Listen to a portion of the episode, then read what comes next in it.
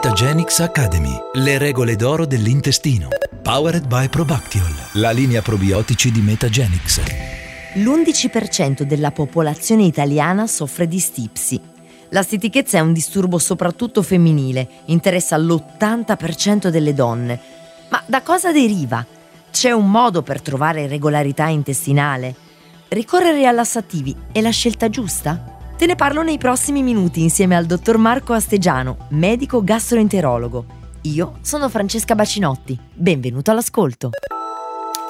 Marco Astegiano, medico gastroenterologo con oltre 30 anni di esperienza nel trattamento di questa patologia, è responsabile degli ambulatori di gastroenterologia al San Giovanni di Torino ed è il direttore scientifico della scuola microbioma. Dottor Astegiano, grazie per aver accettato il nostro invito. Grazie a voi per l'invito, sono molto contento di partecipare a queste relazioni. Dottor Astegiano, come faccio a capire se soffro di stipsi? Beh, questa è una domanda molto interessante perché molte volte il paziente si autodefinisce stitico ma in realtà non lo è. C'è un bellissimo indice che si chiama indice di Bristol, che è quello che noi abbiamo nel cassetto, che è un indice in cui noi riusciamo a capire il tipo di feci che il paziente definisce di avere. Ed è importante proprio per parlare lo stesso linguaggio, perché spesso e volentieri medici e pazienti parlano linguaggi diversi. Allora, che cos'è la stipsi come definizione tecnica? Una cattiva evacuazione, o meglio, un'evacuazione che non rispetta la regolarità e vuol dire andare meno di tre volte alla settimana con difficoltà di espulsione. E la maggior parte dei pazienti in realtà si lamenta più di questa seconda parte, quindi di avere difficoltà all'espellere le feci, di non riuscire a espellere in modo completo, quindi quello che si chiama lo svuotamento incompleto, qualche volta addirittura di aiutarsi manualmente a espellere le feci proprio perché c'è questa sensazione che complica la vita. In realtà la qualità di vita del paziente stitico è una qualità di vita che è molto diversa rispetto alla normalità e molto, molte volte addirittura è una qualità di vita inferiore a chi ha una patologia vera infiammatoria e questo chiaramente complica la sua quotidianità. Per cui definire in prima battuta che cos'è la stipsi e parlare lo stesso linguaggio è la cosa fondamentale. In seconda battuta la stipsi sicuramente può essere legata a delle patologie e poi magari andando avanti nel discorso vedremo quali possono essere le patologie più importanti che dobbiamo cercare. Allora, spesso quando parlo di stipsi penso sempre al fatto che sia un problema prettamente intestinale. Invece scopro che può avere delle ricadute su malattie che coinvolgono l'intero sistema. È corretto? Estremamente corretto, infatti il paziente che arriva con stipsi deve essere in prima battuta studiato per escludere le cause di secondarietà.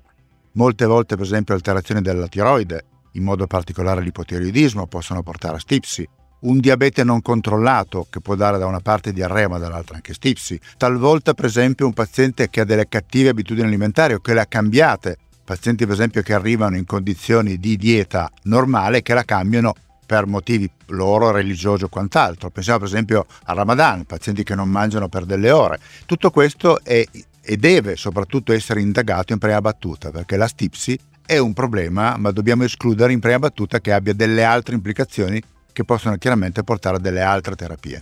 Dottore, ci spiega che cos'è che regola il transito intestinale? Altra bella domanda, perché questo è sicuramente uno dei campi su cui si sta oggi studiando, in modo particolare il microbioma. Che cos'è il microbioma? È quello che c'è all'interno del nostro organismo, perché c'è un microbioma dell'intestino, della cute, del cavorale, Addirittura c'è un microbioma del sangue, cosa che pensavamo fino a qualche anno fa che il sangue fosse completamente sterile. Questo microbioma che è fatto da batteri, ma anche da virus, ma anche da funghi, ma anche da, da fagi, regola un pochettino quello che è il percorso, il transito delle feci o comunque del contenuto alimentare. Attraverso cosa? Attraverso uno scambio di informazioni con l'ospite, quindi con l'uomo. In realtà noi potremmo dire che siamo tanti batteri che vengono presi spazio dal nostro corpo. Il problema oggi quindi qual è? Quale può essere? Quello di trovare qualcosa che possa far sì che questa regolazione sia una regolazione che funzioni bene, e quindi tutto questo porta a delle abitudini di igiene comportamentale, a evitare farmaci che possono essere inutili e spesso dannosi e poi vedremo magari successivamente quali possono essere quelli dannosi che molti pazienti che sono stitici si autoprocurano senza neanche passare dal medico di medicina generale o dal gastroenterologo.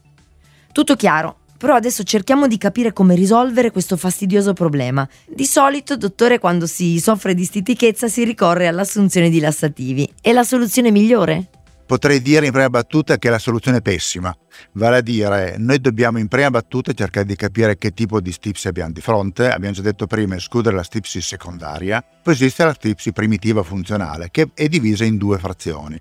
Quella da inerzia coli, cioè un colon che non si muove, e quella da difficoltà di espulsione. Chiaramente qui le terapie possono essere diverse. È ovvio che il paziente deve comunque cercare di risolvere il problema in tempi sufficientemente veloci, quindi c'è a disposizione dell'armamentario terapeutico una serie di lassativi che possono essere a loro volta osmotici, formanti massa o irritanti. Molte volte il paziente si procurano in farmacia farmaci irritanti. È chiaro che sono quelli che danno lo stimolo immediato, ma sono quelli che creano ossefazione e sono quelli che vanno in realtà tolti perché sono quelli che creano quello che noi vediamo con la coloscopia che si chiama melanosi scoli, cioè un colon completamente nero che non si muove più. Ecco che bisogna comunque abituare il paziente a una terapia per step, per gradi, si parte quindi con una terapia con i lassativi osmotici o formanti massa e poi eventualmente con farmaci più complessi, che sono i farmaci che agiscono sulla motilità vera e propria. Tutto questo accompagnato a una modificazione del comportamento igienico-alimentare ma di questo probabilmente ne parleremo ancora dopo. Senta, dottor Asteggiano, in che modo devo modificare la dieta e l'idratazione?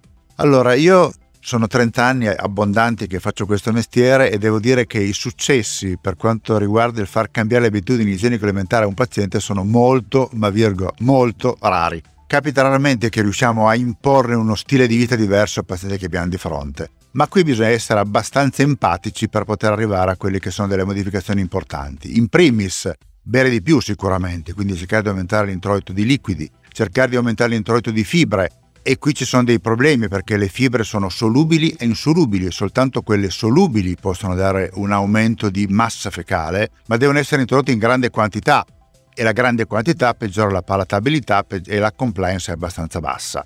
Ci sono poi alcuni prebiotici, ma anche qui probabilmente ne parleremo dopo, che possono aiutare. In terza battuta sicuramente dar retta allo stimolo quando c'è. Molte volte, soprattutto le donne, se sono fuori casa, rimuovono lo stimolo perché non hanno il bagno proprio una volta che lo stimolo è rimosso, tendenzialmente poi non si sente più. Quindi questo chiaramente peggiora la spinta evacuativa. Altra cosa importante è quella di cercare di fare anche attività fisica, quindi muoversi. Quindi riassumendo un po' le nozioni dal punto di vista igienico-comportamentale potremmo dire bere una quantità di liquidi adeguata, magari non bere a cena dopo cena durante il pasto perché questo può aumentare i volumi gastrici e può dare più fastidio alla digestione, aumentare l'introduzione di fibre, dar retta allo stimolo e non rimuoverlo e attività fisica. Beh, grazie intanto per i preziosi consigli. Però mh, mm, le chiedo, dottor Asteggiano, esistono degli integratori che possano aiutarci a risolvere le cause scatenanti della stipsi? Qui entriamo in un campo in cui si parla di prebiotici e poi parleremo anche dei probiotici. Che cosa sono i prebiotici? Sono qualcosa che possono aiutare allo sviluppo, alla crescita dei batteri buoni e torniamo al microbioma di cui discutevamo prima. Tra queste sostanze, tra quelli che sono chiamati prebiotici, sicuramente i fos e l'inulina rappresentano una buona soluzione per cercare di aumentare quello che è la motilità intestinale. Sono contenuti in alimenti, sono contenuti anche in alcune sostanze farmacologiche che vengono preparate proprio per cercare di aumentare quello che è l'aiuto a far sì che il, suo, il microbioma del paziente possa funzionare meglio. Il microbioma che cosa serve fondamentalmente? Abbiamo parlato prima, ma qui arriviamo al discorso terapeutico. Il microbioma ovviamente è diverso da paziente a paziente e il microbioma di un individuo è diverso dall'altro microbioma, quindi non abbiamo una normalità, abbiamo una normalità del singolo individuo che è quello che noi dovremmo cercare di ottenere quando questo si modifica.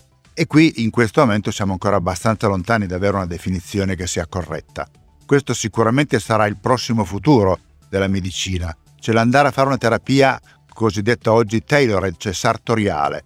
Ogni paziente avrà il suo prebiotico e il suo probiotico associati e questo probabilmente sarà una terapia molto più mirata. Oggi cosa abbiamo in mano? Abbiamo in mano appunto i prebiotici, l'inulina, i FOS, ce n'è qualcuno che è riconosciuto essere efficace, ci sono dei probiotici efficaci sulla stipsi e qui apro un campo enorme. I probiotici ce ne sono moltissimi in, eh, in commercio, quelli che hanno documentazione scientifica sono pochi, quelli riconosciuti dall'EFSA come utili ed efficaci sono ancora di meno. Uno di questi per la stipsi è il Bifidobacterium lactis HN019, che probabilmente è ad oggi, credo, uno dei pochi riconosciuti ad aumentare la velocità di transito intestinale. Quindi questo aggiunto al prebiotico oggi potrebbe rappresentare un buon campo di azione nel paziente che è estitico in cui bisogna modificare il transito intestinale. E torno a ripetere quello che dicevo prima, dobbiamo differenziare quello che è la stipsi da alterato transito da quella che da alterato svuotamento, perché in questo secondo caso probabilmente la terapia migliore è ad agire sul basso. Quindi magari fare una ginnastica rieducativa, che si chiama biofeedback, in cui il paziente viene educato a fare un lavoro che in realtà è involontario, quindi viene abituato a riconoscere come volontario qualcosa che prima era involontario. Quindi il biofeedback, quindi la ginnastica di svuotamento. Per esempio, mettere una predellina sotto i piedi nel momento in cui sono seduto sul water, o se a casa ho il bagno alla turca, meglio ancora. Quindi questo facilita lo svuotamento insieme all'uso del prebiotico e del probiotico, questo potrebbe essere sicuramente una buona terapia iniziale. Ricapitolando, quali sono le regole d'oro che devo necessariamente sapere in caso di stipsi? In prima battuta capire se ho veramente una stipsi, in seconda battuta che tipo di stipsi ho, quindi se è da alterato transito da alterato svuotamento, in terza battuta modificare le abitudini igienico-alimentari e quindi introduzione di acqua, fibre e utilizzare in prima battuta prebiotici e probiotici, evitare il fai da te. Grazie dottor Astegiano per essere stato con noi a Metagenics Academy. Grazie dell'invito. In questo episodio ti ho spiegato le regole d'oro per riconoscere, prevenire e curare la stipsi. Nel prossimo parleremo del fenomeno opposto alla stitichezza, l'antipaticissima diarrea. Un saluto da Francesca Bacinotti. Alla prossima!